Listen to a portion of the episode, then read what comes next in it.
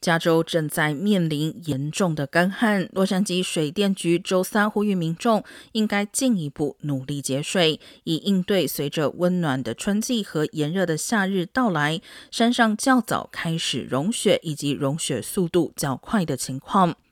水利官员在四月一号进行例行测量时，山上积雪就仅有标准值的百分之四十一，而周二时，也就是初次测量的两周后，积雪已经大量融化，现在仅剩标准值的百分之二十二，大约仅含水四点九英寸。